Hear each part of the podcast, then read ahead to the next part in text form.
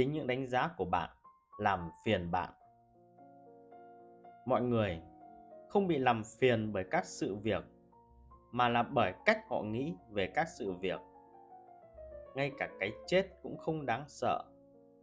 Nhưng quan điểm của chúng ta về cái chết, rằng đó là điều chúng ta nên sợ hãi, khiến chúng ta sợ hãi.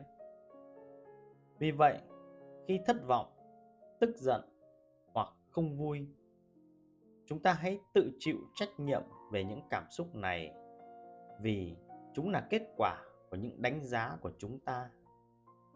Không ai khác chịu trách nhiệm cho chúng.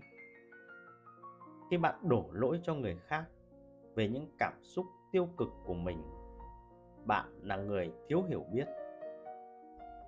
Khi bạn tự trách mình vì những cảm xúc tiêu cực, bạn đang tiến bộ và bạn khôn ngoan khi ngừng đổ lỗi cho bản thân hoặc người khác.